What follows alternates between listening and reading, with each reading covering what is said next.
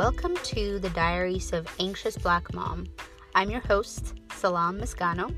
Every week, I and my occasional guest um, share personal journeys in work, self improvement, relationships, all with a lens of personal experiences of being a black mom.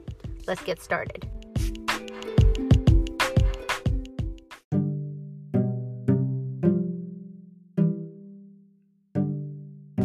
Good morning, everybody. Uh, this is Salam um, from Diaries of Anxious Black Mom, and today's Tuesday. Um, and I hope you guys are well uh, over the weekend. Of course, uh, you know we have.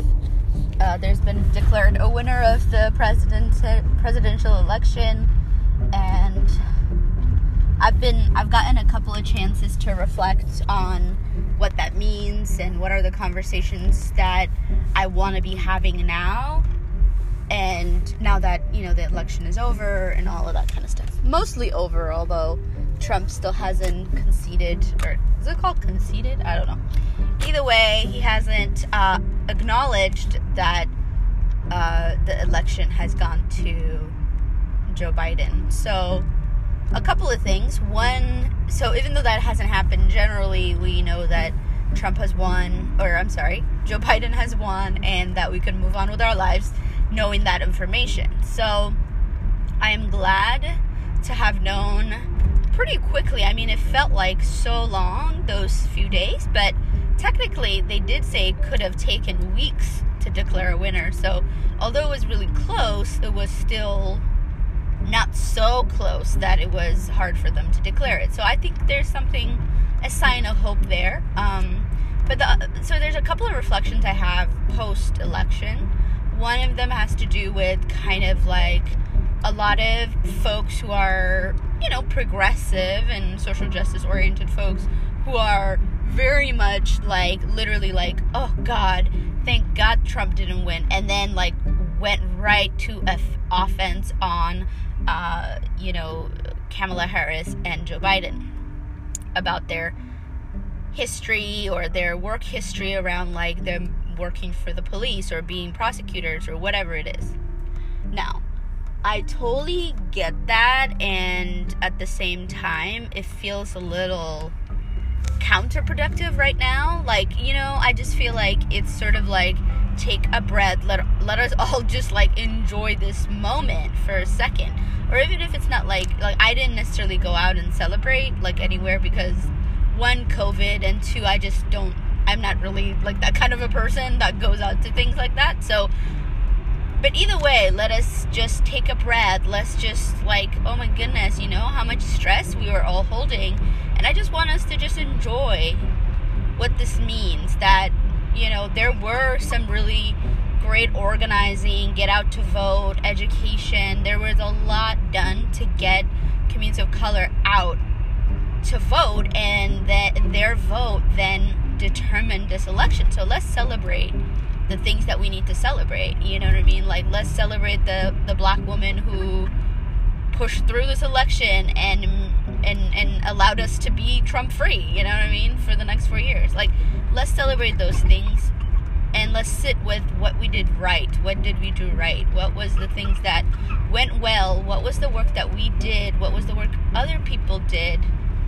What was the collaboration? What was the partnerships that worked out well? Let's reflect on that, give that some time, and then let's go to offense in terms of thinking strategically. Okay, if those things work to get people out to vote, then how can we use that same those same strategies or similar strategies to keep uh, elected officials accountable, whether it's at the federal level or state or local level. You know what I mean? Um, so, how do we take all that energy in the election cycle where black people um, and people of color in general, uh, low income folks have come out, immigrants um, have come out to vote in a ways that um, that have shaped this election. So, how can we use that same energy to ask for the things we need, no matter who's in office. Like, what are the partnerships kept, that can be sustained or built on, the momentum that can be taken forward, right?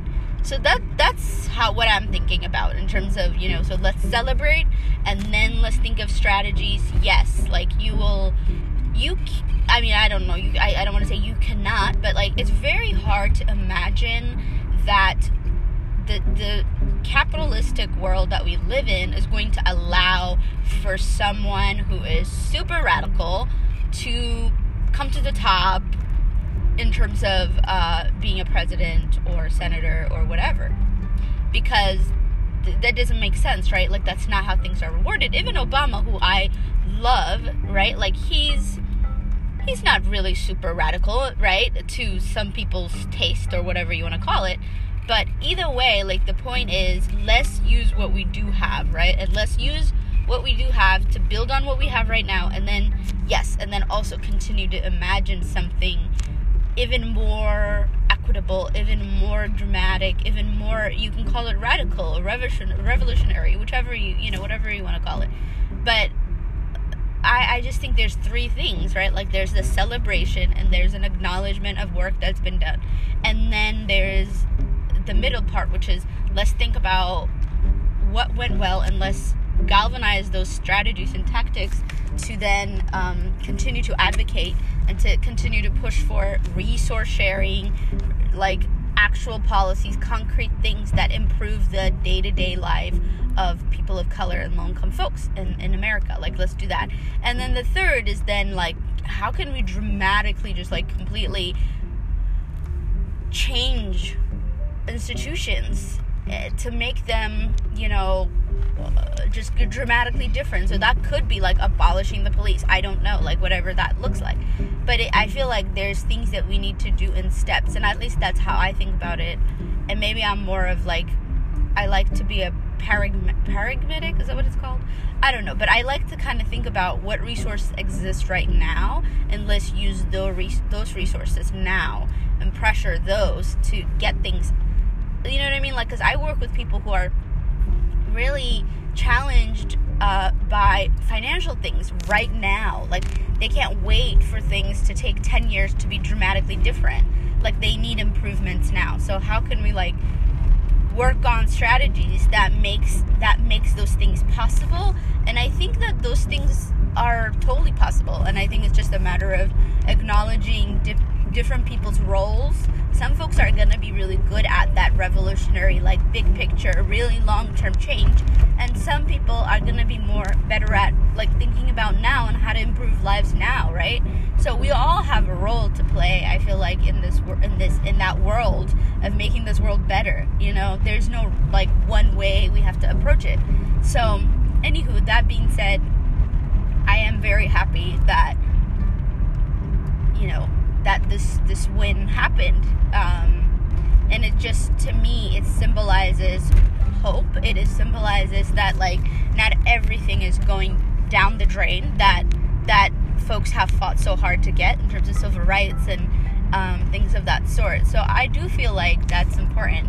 Um, and yes and i do acknowledge that like many of those challenges do not go away just because Joe Biden is there, and I don't expect them to. I don't expect him come and be uh, a savior of people of color or black people because even Obama was in that, that was not even that right? And he was he was a black president he was the first black person. So I don't expect any one leader to do any dramatic thing but um, at the same time you know we have to make them. We have to pressure them to do the things that they can do.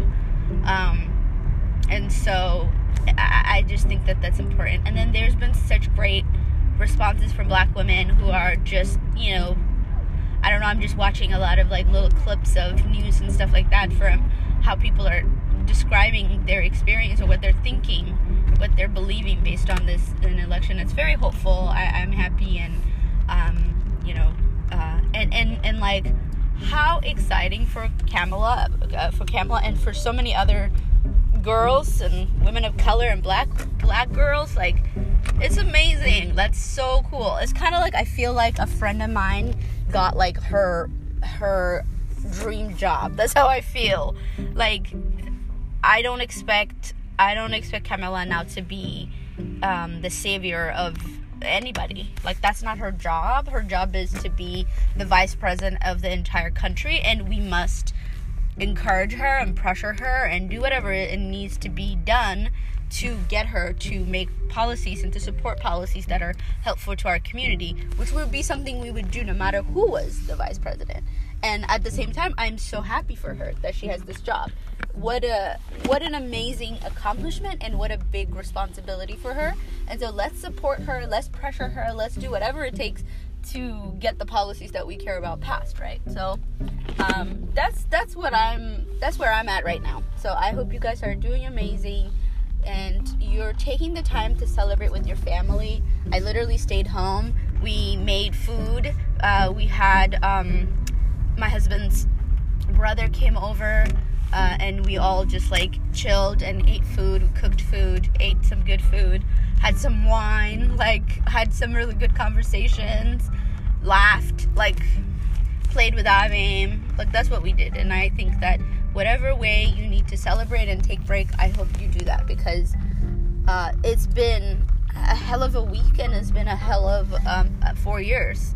And the election cycle has been such a stressful, even for someone like me who like I don't really even like um, listen to the news that much, but still, just the amount of stress I was feeling about the possibility of having Trump as president for the next four more years was uh, was hard. And so now let's just take care of each other. Let's celebrate. Let's breathe. Let's eat good food. Let's take care of each other. Okay. All right. Bye. Abim. Say bye, Abim. Bye. Thank you. Bye.